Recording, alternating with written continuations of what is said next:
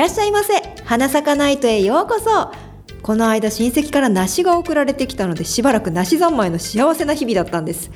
関東にいると大きくて甘い梨がメインだと思うんですけど、うちの地元はさっぱりめで水分たっぷりの20世紀梨が多いんです。私にとっては梨といえば20世紀。もっとこちらでも気軽に買えるようになってくれないかなと思ってます。お客様にとっての一番の品種は何でしょうか。さて、本日のお品書きはこちらです。1品目、流行りは私たちが作るもの。2品目、花咲か朗読賞。3品目、花咲か銀幕館。話を酒の魚にして話に花を咲かせましょう。どうぞお楽しみください。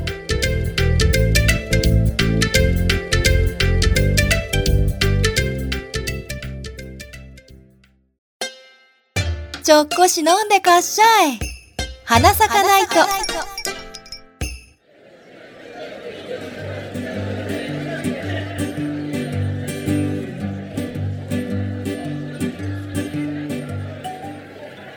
目、流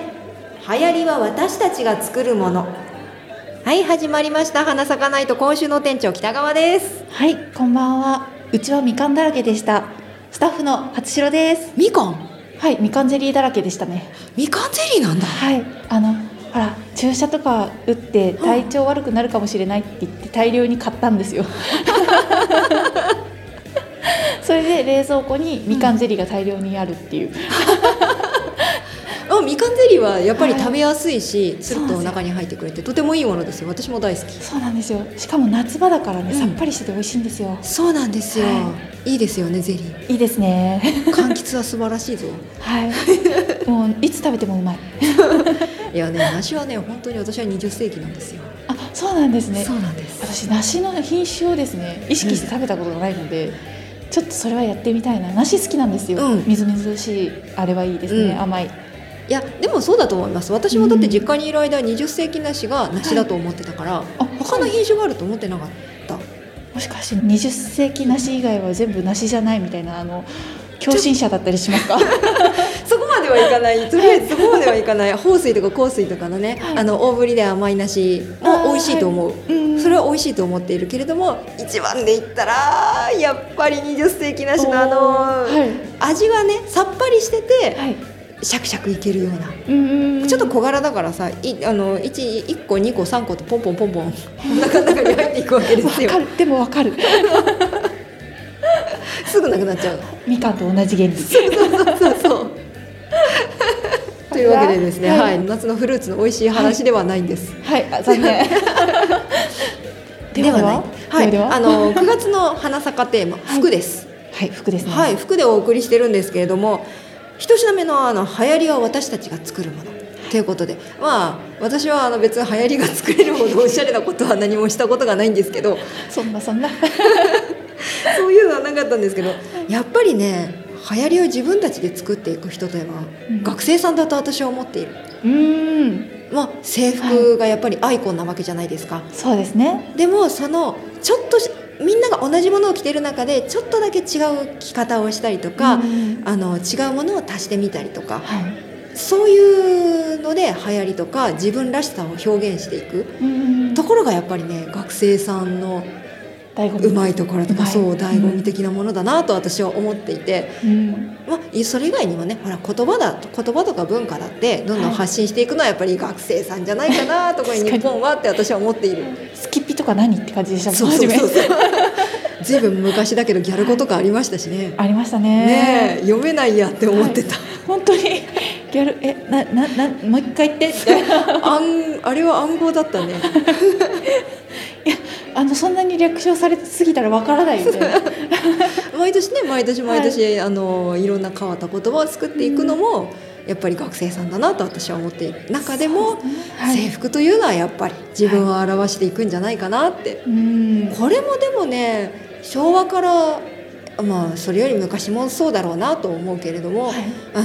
今のね、令和の時代になっても時代を表したりするじゃない。あ、そうですね、私は大体平成の学生だったから、平成の小ギャル時代とかも小ギャルよりちょっと後くらいの世代ではあったんですけど、私がいたのはやっぱり田舎なので、文化が入ってくるのがネットもない時代だからちょっと遅くて、はいうんうん、ルーズソックスとかが流行ってたのも、もう私たちの時代がちょうどいいくらいだったかな。あ、そうなんですね、うん、多分東京ではちょっと終わりかけてた頃かなって思うんだけど、それでもやっぱりね、そういうスカートが短くて、うん、ルーズソックスでっていうような子たちはたくさんいました、はい、いましたね、うん、聞いた感じ生まれてないから生まれてないか生まれてるかもしれない。あ、いや生まれてる生まれてるとは思うけど、はい、多分相当小さい、はいうん、バブーそうバブーの頃だと思うだと思う。私たちの頃はどうしてもそういう感じだったし、安室ちゃんだったりとか浜崎あゆみさんだったり、そうですね、あの方たちは、ねうん、最先端を言っていたと聞きましたよ。そうそう、ああいう頃の世代だから、はい、そんな、うん、ファッションとかだったりもしたし、うんはい、でもねなんか今となっては当たり前かなと思うんだけど、当時のしかもねちょっと地方の方ってなると、はい、やっぱり髪型、女性の髪型って、はいまあ、学生さんだし、うんうん、ある程度みんな同じような感じになってくるなと、ねうん、校則を守っても同じような形になっていくと思うんだけど、はい、生徒会長になった子がいたんですけど、はいはい、彼女ちょっとちょっとギャルっぽい感じの子で、はいはい、でもとても目立つ子だったんだけども、はい、髪を一気に短くベリーベリーショートくらいにした思い切った女性なんだけど、はい、その子がいて、はい、私はすごく衝撃を受けたんですよね。そりゃそう衝撃をね、はい、学生だからやっぱりこうグループって結構分かれたりする中で、うん、スクールカーストとしては全然もっと上の人だったから、私とは全然ねそういう交流とかはない人ではあったんだけども、はい、女性がそういう短い髪型をして、はいまあ、校則的にはちょっとあれだったけど色もちょっと変えて、そうかありますね、うん、校則っていうようなことをしていいんだとか、うん、ああいう髪型は女性としてはありなんだって思うのが、はい、とても衝撃的だったことをずっと私は覚えていて、はい、最近とかねもう20、30になってから私も、うん髪をとても短くしたりとかショートを随分やるようになったけど、当時は髪長くしてたから、そうですね、うん、そうですねって言ったけど昔ね北川さんとお会いした時は長かったんですよね。そうですね、あの頃は長くしてたりとか、はい、やっぱり舞台とか、はい、役者さんとかはね髪長いことも多いから、うん、そうですね、あれなんですけど、やっぱりすごくベリーショートにすると、うん、人生がねちょっと変わった気分になって面白いなと思ったんで、はい、あの頃の衝撃がまだ私の中に残ってたんだろうなって思ったんですよね。ある意味いい刺激を受けたって感じなんですね。そうそうそうそう、これはちょっと服とは違うけれども、はい、あの頃感じた衝撃の話いやでも分かる、その学校でまあ、それこそスクールカーストではないですけども、うん、なんかちょっと上位の方って言ったらいいのかな、うん、なんていうのが目立つような子、人気のあるような子がやってることって大体流行るんですよね。そうですね、はい、ちょっとおーってなるんですよ。なんて言えばいいんだろうなんだろう、もうその存在自体が、はい、もうペカーってなってるじゃないですか。そうなんですよ、なんかモデルなんですよね、実際のモデルというか、うんそう、うん、自分でその姿を表しているみたいな、はい、すごいですよ ね若い頃にそれをやれるっていうのはすごいですよね。あれはカリスマ性なのかな、やっぱそういうところって呼ばれますよね、カリスマって、うんうん、確かにファッションリーダーっていうのはそういうところがあるかもしれないですね、はい八代さんの時代と平成終わり頃、いや平成ですね、平成ザ平成です、ね、ザ平成中か、はい、どんな制服の着こなしっていうかちょっと変わったのか、うちはルーズソックスはまず終わっていた、そうですよね、ですよね、うん、黒ソックス、ね、はいでもうそうですね黒ソックスか、うん、黒ソックスにローファーっていうのはもう定番で、ちゃんとミニスカートだけど、その学校の制服のスカートの柄じゃなくて、その市販で売っているチェック柄のスカートを履いてくるみたいなことはやってる子いましたね。ありなの？本当はダメなんですけどまあまあそうだ、そういうのはありで、はい、そういうのね、はい、やるよね。そうですね。で、うちの学校はもう私ほとんど制服じゃなかったんで、うん、全部私服だったんですよ、小中高全部私服だったので、だから制服って呼ばれるものは多分中学の時にしかなかった。なんで制服って言っても標準服って呼ばれるようなもの、はいはい、だから別にそれを着る必要もなかったし、だけどうちの学校なんか可愛かったらしくて、他の近辺の学校より。あ、そうなんですか、はい、だからそれを目当てに入ってくる子がいたんですよね、うん、それはありだと思う、はい、あそこの学校の制服が可愛いからあそこ入るっていうのは思いますよね、うん、はい、聞きました。なんかうちの学校そんなに意外と褒められてたんだと思って顔が飛んできちゃったから思わず叩いちゃったで、なんでしょう、割となんかなんていうのかな、かっこかわいい子が多いみたいな印象が強かったらしくて、うちの学校もう自分でそういうスタイルを、はい、生み出していくタイプの子が多かったんですかね。そうなんですよ。なんでなんかなんて言えばいいんだろう、なんちゃって制服って言ったら分かります？あ、なるほど制服に見えるけど、はいはい、自分で全部コーディネートしたよみたいな。はいはいはい。だからそういうの着てくる子がいたんですよね、やっぱり。だからなんだろう、本当もう流行、うん、違うな、なんかもうデザイン含めみたいな感じですよね、うんうんうん、うちの学校の場合は。それは面白い。だから他校がどうなってたのか分かんないんですけど、うん、まあでもあとはもう漫画、うん、私たちの世代ってもう当たり前に漫画が読めてゲームがやれてるっていうのが多かったんで、うん、そういう時代ってなんか学生服の描いた漫画とかでなんかちょっと着崩してるかっこいい子の声いるじゃないですか。あります、あります。あれを真似てくる子がいたんですよ。はいはいはい、うん、だからそういう着方をして着てるっていう子はいました、実際。はいはい、だからうちの代はそんな感じなんじゃないかなと思いますね、流行りといえば。そっか、うん、もうこういう形っていうのが、うん、必ずしもあるわけではないけども、はい、流行りは流行りであるかもしれないけど、やっぱり自分たちで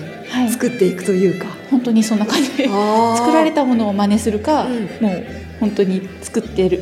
いく、私に合う色、うん、ものみたいな、リボンも選んでみたいなのも、うん、そういうのもありましたね。あ、はい、いいな、それはやっぱりなんだろう、制服を自分で作っていくって感覚としてはすごく新しい、はい、そうですよね、なんかとても都会的。私真似できなかったいや、あれは確かにね、ただただ制服着てる方が楽っていう人種からするとね、うん、すごいなって終わってしまうおーまあ私はいつも通りの着ますけどねみたいになってしまうそうなんですよもうこの標準服でいいかなみたいな、うん、もうそれ自体が可愛かったんで、ある意味、うんうんうん、ただ他の学校の制服知らなかったから何とも言えないんですけど。そうですね、はい、女性もブレザーかセーラー服とか、うん、まあ、中学の方がセーラー服多いかな。いいな、セーラー服私はセーラー服でした、はい、本当にえんじ の, ネクタイというかリボンに3本ラインのセーラー服、はい、で高校入ったらブレザーだったんですけど、本当可愛げがなくてそんな他の学校とかはなんだリボンとか、はい、ちょっともともと女子校だったところとかもは、はい、リボンがちょっと可愛かったりとか、うん、私立はやっぱちょっとスカートがね、はい、可愛かったりとかするんですけど、はいうちはもうね、ほんと真っ黒なんですよ。紺ですらない真っ黒。へー、ネクタイもない。男子は学ランみたいな感じですか？男子学ランでした。あ、じゃあやっぱそれに合わせてって感じなんですかね。いやー、可愛げなかった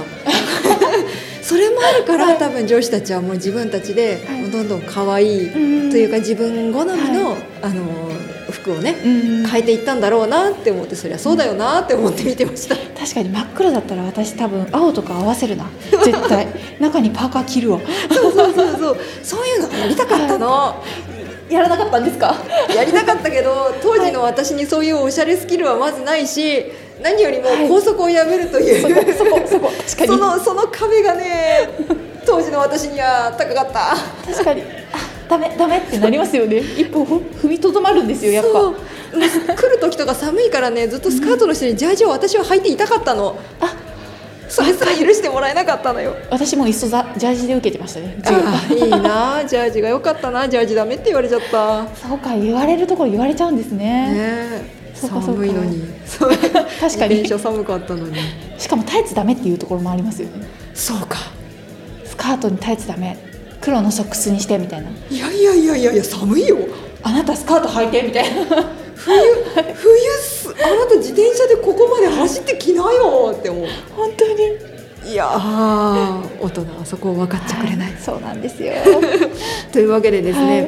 い、学生さんのアイコン、制服についていろいろお話をしました。皆さんのね、はい、リスナーさんはどんな制服ライフを送ってきたんでしょうか。お聞きしたいと思います、はい、ぜひぜひメッセージを送ってください。お待ちしております。待ってます。というわけで2品目参りたいと思います。2品目は花咲か朗読賞なんですけれども、先週お伝えしました通り4月に放送しました、そうですね、はい、ドラマの再放送ですね。余り物には節度があるという作品なんですけれども、新学期にルームメイトとなったデコボコな3人のちょっと痛みのある物語です。どうぞお聞きください。余り物には節度がある。私たちの高校は女子校で全寮制。すべての生徒が3年間を寮で暮らす。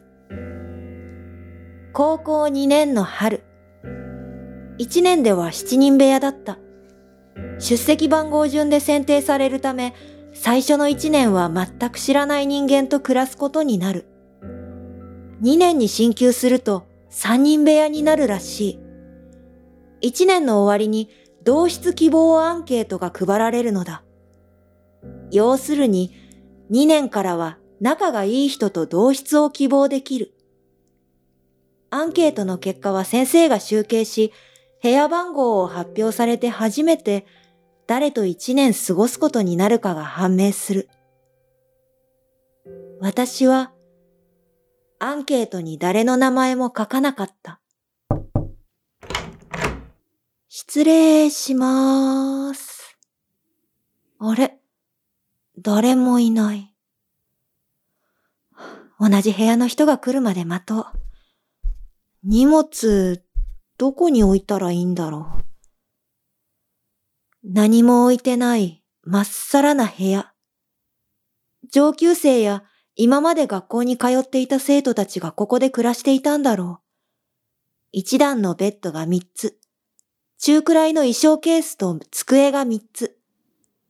3人用の部屋をいざ目の当たりにすると、急に緊張して。誰？え？あれ？水田しおり？あ、うん。もしかして、迫田さんもここ？そうみたい。水田さんか。まあいいけど。よろしく。よろしくね。もう一人は？あ、まだ見てない。そう。めんどくさい人じゃないといいね。一ノ瀬さんとか来たら最悪じゃない？いや、違うんじゃないかな。一ノ瀬さん、友達たくさんいるし。何？私友達いないってこと？あ、そうじゃないよ。そうじゃなくて。私、アンケートに誰の名前も書かなかったんだ。一ノ瀬さんみたいに友達いれば、誰かに名前書いてもらったり、書き合ったりあるんじゃないのかなって。そういう時、私とは一緒にならない気がして。一ノ瀬グループのみんながみんな仲いいわけじゃないと思うけど。え、そうなの？いつも一緒にいるから友達だと。グループってめんどくさいよ。そういえば迫田さん、いつもお昼ご飯一緒に食べてる人たちの名前書かなかったの？一人だけ書いた。もしかして高木さん？なんでわかんの？気持ち悪いから。ごめん。ガチでへこまないでよ。うん。もう一人、高木さんだといいね。うん。やっほー！え？は？迫田さん、水田しおりじゃん。二人とも部屋違くない？私ここなんだけど。一ノ瀬さん。はぁ。間違ってないけど。はあ？なんで？私、美里と千佳の名前書いたんだけど、美里と千佳だって私の名前書くって言ってたんだけど、ありえないから。ありえない。二人に見放されたんじゃないの？あんた自覚ないかもしんないけど、結構うざがられてたと思うよ。何？私がうざがられてた？でたらめ言わないでよ。この間3人でグループ抜けてプリ取りに行ったし。うちら最高って書いたし、ほら！美里の裏垢であんたの悪口書いてあったの見たよ。つかそのプリ、1ヶ月前でしょ？その日の帰りに、美里と千佳であんたの悪口で花咲いたって投稿してたけど、通所付きで。ダッサ。あ、わかんない。知らない、そんなの知らない。だって、昨日あんな楽しみだねって。諦めよ、お互いに。うちら、余り物なんだよ。余り物。水田しおり、あんたはわかるでしょ？誰の名前も書いてないとかカッコつけて。あんた友達いないじゃん。ずっと一人で絵ばっかり描いてさ。私びっくりしたよ。あんたこんなに喋るんだって初めて知ったし。うるさいうるさい、一緒にしないでよ水田しおりと。こんなの今だけだから。オリエンテーションの日になったらいつも通りだから。あんたたちとは違うから。見苦しいな。めでたいこと言わないでよ。学校始まったらグループに戻れる？そんなわけないじゃん。みんなで作戦立ててあんたを余り物に追い込むことにやっと成功したんだから。逆でしょ。掃除当番の日だって日直だって見て見て余り物チームだよってこそこそ言われるんだよ。あんたは。この3人は。やだ。でも迫田さんはそんなこと。私も余り物だよ。言ってなかったけど高木さんとは喧嘩別れしたままなんだ。アンケート書く日までに謝ろうって思ってた。でもあいつね、一ノ瀬、あんたのグループに勧誘されてすげえ嬉しそうだったの。クラスで一番のグループに入れて嬉しいって言ってた。嬉しいんだってさ。小学生の時からの友達じゃなくてあんたのグループに呼ばれて嬉しいんだってさ。ずっと友達だったんだ。だからさ、あんただけじゃないんだよ余り物は。腹くくってとりあえず座んなよ。迫田さん、余り物って言わないで。なんでよ余り物。私からしたら、この部屋替えって少なくとも二人とはたくさん一緒の時間を過ごせるってことなんだよ。前はただ7人と一緒に寝て起きてたけど、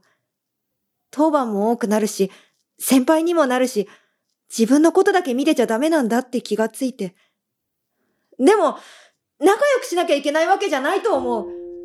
仲良くじゃなくて、1年協力して平和に過ごすっていうのはどうかな。お互い身近なことを任せる人になるっていうか、友達とは別の同居人っていう仲間。何言ってんの？あんたと仲良く一緒に住む気はないんだけど。私は賛成。一ノ瀬、あんた水田の話聞いてた？仲良くする必要はないって、協力体制を作ろうって言ってんの。この1年生き延びたいでしょ。学校始まったらわかるよ。あんたは協力せざるを得ない。私はだって早く腹くくんなよ。私たち強制的にクソを流そうと聞き合う仲になるんだから。女の子の言うことじゃないよ迫田さん。私はあかり、嫌がおうでもチームになるよしおり。うん、迷惑かけないように頑張る。あんたもだよさやか、いつまでもしょげてない。さあ二ほどきするよ。ベッド、早い者勝ちね。私が窓際だから。あ、助かるな。私は日陰がいいから。いいじゃん、真逆で。何この枕切ったな。もうあかり、あんたが使いなさいよ。何これ、いらないよちょっと。あ、しおり、ほら。何枕の毛。さやかパス。何パスって。いやもう私使いたくない。いらないって。こうして私たち3人は同じ部屋で暮らすことになって、あっという間に1年経ち、また1年。部屋替えの申請をすることもなく、他の部屋のグループたちは喧嘩別れや揉め事がある中、私たち3人は卒業まで仲良くなることはなかったものの、一緒に卒業したのでした。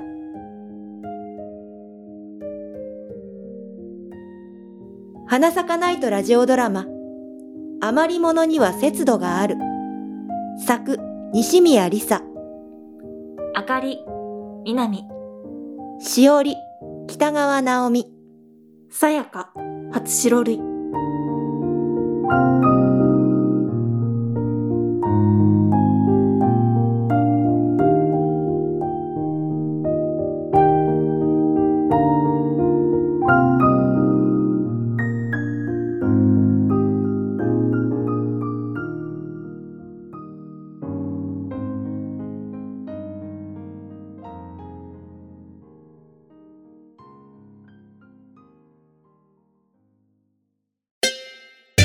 あなたに好きを伝えるおせっかい。花咲かないと。3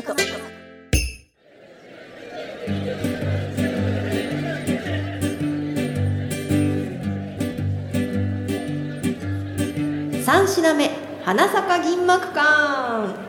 はい、ギンモフカンでございます。はい、はい、今回はですね、テーマ服に沿ってちょっと服飾印象がね、綺麗な作品をちょっとご紹介したいなと思うんですけれども、かなり最近の作品ですね。いつもはちょっと古めの作品とかちょっと前の作品とかをご紹介してるんですけど、今回は去年公開の映画です、はい、最近、はい、ラストナイトインソーホーという作品です。これは去年のイギリスで公開されて、日本でも年末に公開された作品なんで、本当に最近のやつなんですけど、とてもね、私は好きなんです。おー、どういったところがですね、はい、テーマに沿ってるっていう点で言うと、はい、衣装がとても印象的。あ、確かに、はい、でもね、衣装が印象的な映画って結構あるっちゃあるじゃないですか。そうですね。有名なところで言うとプラダを着た悪魔とか、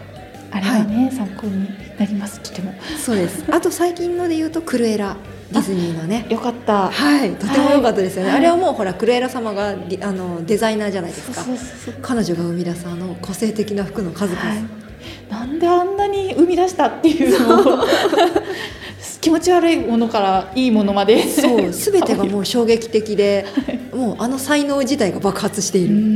それこそ悪魔的な才能。そうですね、はい、というような作品もありましたし、うん、あとね、私が好きなのはコードネームアンクルのヒロインのギャビーが着てた服、はいはいはい、とかもあれもすごく可愛いんですよ。推しになる。そう、はいはい、とかちょっとこれは知ってる人は知ってるかな。落下の王国っていう作品がありまして、あ、知らないですね、はい、ちょっとファンタジー、はい、SF ファンタジーな内容なんですけど、これ日本の方が、うん、アートディレクターの石岡英子さんという方がいらっしゃるんですけど、この方が衣装デザインをしてらして、うん、結構ね、これも衣装がとても印象的で、うん、素敵な作品なんですよ。これもね、見られる方は見てほしい、はい、ちょっと衣装チェックですね、はいはい、話じゃないです。そういうね、そういろんな作品、映画ではね、いろいろあると思うんですけれども、はい、先ほど言いましたコードネームアンクル、うん、これ60年代の作品なんですけど、そうか、そんな前か、はい、ラストナイトインソーホーもアンクルと同じ60年代ファッションが出てくる作品です、うん、はいはい、簡単にあらすじ言いますと、デザイナーを目指して地方からロンドンへ出てきたエロイーズという女の子がいます、うん、はい、もうデザイナー目指してね、あれやりたいと思って勉強するためにロンドンに出てきました、うん、でもなかなかうまくいかない中、新しい下宿先の部屋で眠ると不思議な夢を見るようになるんですよ。彼女は実はちょっと第六感、ちょっと変わった能力を持ってまして、そんな彼女がその部屋で眠ると不思議な夢をね、毎夜毎夜見るようになりまして、それは60年代のロンドン、ソーホーっていう繁華街があるんですよ、ロンドンに。そこで歌手を夢見てショーガールを始めたサンディっていう女性の記憶を追体験するっていうものなんですよ。でこの夢を見るたびにエロイーズはサンディと共感を深めて、次第に現実と過去の境があやふやになっていってしまうっていうような作品です。うーって感じですよね。見ました？見ましたね。ありがとうございます。いただきました。これ日本のちょうど60年代とか、はい、まあ、後半かなもうそうなんですけど、ミニスカートが大流行したんですよね、うん、とか緩やかなシルエットをベルトでマークするような、うん、ウエストマークするようなデザインとかが流行った時代でして、これイギリスのモデルさんでツイギーっていう、はい、小枝っていう意味なんですけど、はい、そういう愛称をつけられたモデルさんがいらして、この方がいわゆるワンピースのミニスカートのスタイルをしていたのが、はい、彼女が来日して、はい、もう来日した時点で結構アイコンというか、うん、日本でも有名な方だったので、うん、彼女のそのスタイルを真似したいって思って、日本でもそのミニスカートスタイルが大流行したっていうのがあるんですよ、はい、そうなんですね、はい、あの方がそうなんです。ツイギーというモデルの方、もう調べたらすぐ出てくると思うんですけど、後ほどとてもね、細くて、はい、スタイルのいい方なんですけど、はい、結構確かにこのスタイルは見かけたことがあるっていうような加工をしてらっしゃるんで、きっと一発でわかる。わあ、もう皆さんそれをもうどんどん服に影響させていってるんですね。そうそうそう、今あ、はい、ちょっと見てみます。そうなんです、はいはい、そのスタイルが流行った時代なんですけども、うん、エロイズはデザイナーをね、目指しているんで、はい、新聞で作ったドレスだとか、あ、ちょっとね、はい、そう面白いものも出てきたりしますし、衣装としてはね、はい、だからサンディの夢を見てからは、うん、その60年代のファッションを元にした奇抜なデザインを考えるようになっていったりとか、ちょっとねデザイナーとしての才能をまた開花させていくというか成長させていったりもするわけですよ。で彼女はそのサンディと共感してサンディとして実際に着ているわけなので、はい、生地の疾患とかその動きに合わせた見せる服作りっていうのがどんどんできるようになっていくわけです、はい、これきっとデザイナーさんとしては大事なことなんでしょうね、はい、そうですよね、うん、はい、結構分かれてくるところというか、もうなんていうのかな、もうこれから流行っていくものを作れるような子だろうなっていうのと、そのまま平穏のままその自分だけのものになっていくのかっていう、すごい分かれ道なところではある、そうですね、はい、立体で分かるか、うん、その二次元のその、ね、平面として見て素敵に見える服なのか、うん、着てみて動いて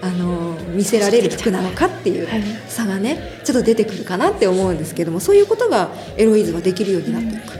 うん、でショーでサンディが着るそのきらびやかな衣装だったりとか、はい、だんだんとおしゃれになっていくエロイズ、そのエロイズ自体もおしゃれになっていくわけなので、その普段着とかがね、はい、ストーリーに合わせて変化していくっていう様子も私は見てほしいなと思うわけですよ。あ、そうですね、確かに、うん、あれはちょっとクールでした。そう、とても最初はちょっと可愛らしいような服とかを着てたエロイズなんだけども、だんだんちょっとモード系というかね、はい、かっこいい服を着るようになったりとか、なんか大人な、なんかもうコーヒー片手に歩いてますみたいな感じなの感じで、それがちょっとねはい、サンディに影響されて髪の色を変えてしまったりとか、そこはちょっと狂気的な部分でもあったりするじゃないですか、はい、おしゃれなんだけど、はい、ちょっと影響されすぎてしまっているっていうところですね、うん、そうなんですよ、はい、またねちょっとメイクも変わっていったりするんですよね。そうですね、すごい初めはなんか素朴な感じだったんですね、うん、メイクもしてるのかなぐらいのやつだったけども、う後半はもう目が真っ黒みたいなバッチバチのこのパサパサみたいな表現悪いけどそうそうそう、派手な化粧になっていったり、はい、その環境が変わったらメイクとか服が変化するっていうのは、うん、結構ねあることじゃないかな現実でもとは思うんですけど、そうですね、うん、例えばなんて言ったらいいのかな、まあ、それこそその東京で言うならよくね、うん、言われる内容なんで言っちゃうんですけど、うんうん、まあ、八王子の方はなんかすごい森ガール的ななんかもさーっとした感じだけど、まあ、港区とかそっちの方に行くと、うん、みんななんかシティガールみたいな、そうですね、コンサバだったりとかそう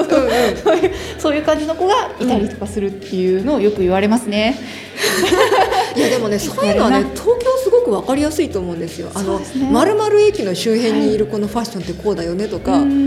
い、そういう分かれ方をされないします ね。それをネタにしてる不動産屋さんがあるんですよそうなの、でも分かりやすいかもねすごい分かりやすいですね、うんうんうん、あ確かにこういう人いっぱいいるなみたいな私こういうタイプの方が落ち着くからこの周辺の方がいいかもとかいう参考にはなるねそうなりますね私ちょっとここは違うかなって思ったこともあります、うん、見ててそう思うと私は今住んでるあたりはねすごく住みやすいんですよ、はい、まあここはねオタクの街なんでサブカル、せめてサブカルと言おう一応だ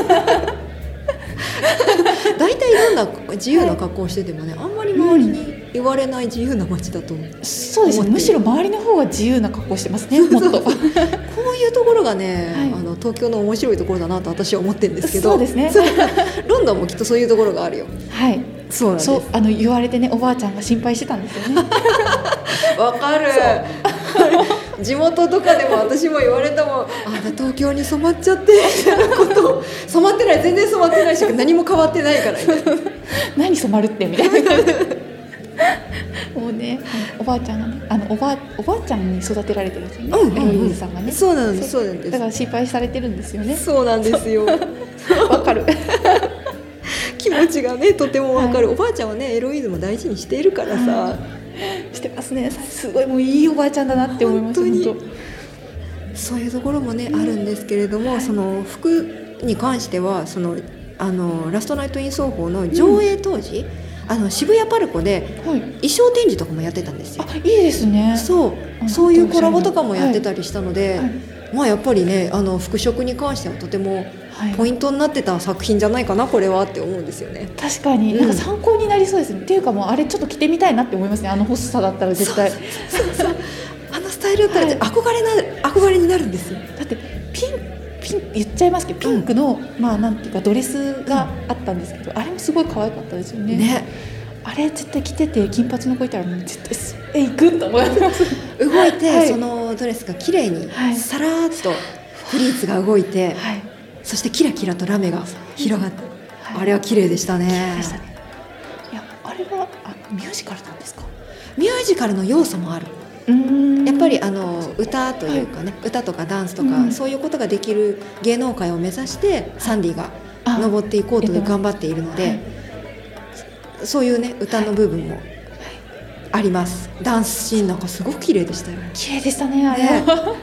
あ、かっこいいと思って。そうなんですよ。あれは2人がどんどん入れ替わっていくダンスシーンとか、はい、あれうまいですよね。あれ綺麗でしたね、はい、いや大変だっただろうなと思って見てました。カメラワークがとても個性的で面白い、はいはい、いやあれやれって言われたら絶対できないなそうカメラワーク、そのサンディとエロイズの、ね、見せ方がとても綺麗なところもあったりする、はいはい、ま、今回はね服をメインに紹介したんですけれども、はい、でなのでちょっとストーリーにはまあ触れたけど、そんなには触れないつもりでいて、はい、結構触れはしたんですけど一応ジャンルはホラーという触れ込みではあるんです、はい、ただ私はホラーっていうよりはサスペンス味が強いような気がしております、そうですね、うん、はい、怖さよりはそのエロイズとサンディのことがすごく心配になってくる、はい、そっちに行っちゃダメみたいなの心配感もうこの子大丈夫かなっていうようなそう出してって言いながら一人で抱え込まないでみたいな気分になってくる、はい、あでもじわっとくるなと思いましたそう夢を目指している人にはとても何とも言えない気持ちにもなるし、それを応援する側としても切ない気持ちになります。あれはそうエロイズ役のそのトーマシン・マッケンジーっていう役者さんなんですけども、はい、とサンディ役のアニャ・テイラー・ジョイさんっていう役者さんがその冒頭のねすごくキラキラした可愛い、はい、姿だったのが次第に狂気に染まっていく様、はい、そこがねすごく引き込まれるんですよね、はい、あやめてって思いましたまたね彼女たち何も悪くないんですよ。そう悪くない、全然悪くない。そう巻き込まれていくだけだからもうね今すぐもう駆け寄って抱きしめてあげたい、はい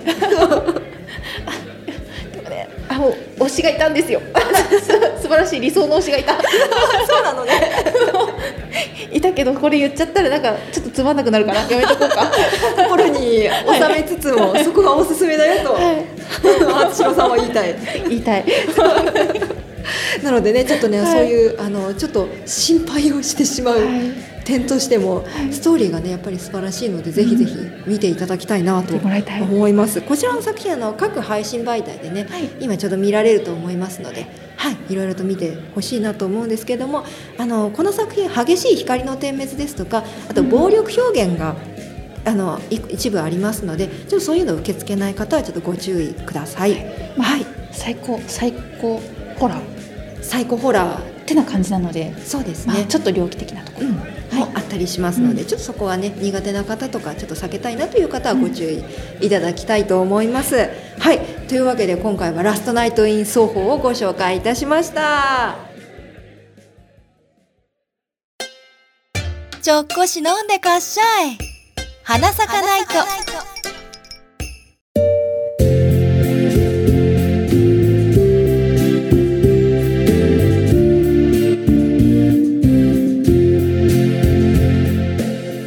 閉店のお時間となりました。今宵も楽しんでいただけましたでしょうか。はい、次回の営業日は9月20日24時からの営業です。次週もお待ちしております。そして花咲かナイトでの感想やお問い合わせはですねツイッターやホームページで受けたまわっておりますので、ぜひぜひね映画見たよとかそういうね感想もお待ちしてますので、はい、ご来店ください。応募お待ちしております。というわけで他にもですね、花咲かに吠えろっていう企画もやっておりまして、そちらの募集も行っております、10月のテーマがですね美になっておりますので、そちらに花咲かに吠えろは募集してます。そうですね、はい、美しいと書いて美です、はい、美しい美、はい、花咲かにはねまさかのねテーマなのでそうです、微妙とかじゃない微妙の美とかじゃないです。そうなんですよ、美しいと書いて美です、はいいやちょっとこれは大丈夫かなって心配ちょっとしているそんなことはない私たちは美を愛している愛してますね、まあ、いろんな美がありますからね。そうです、私たちがはい、愛する美は ねいろいろあるからねいろいろね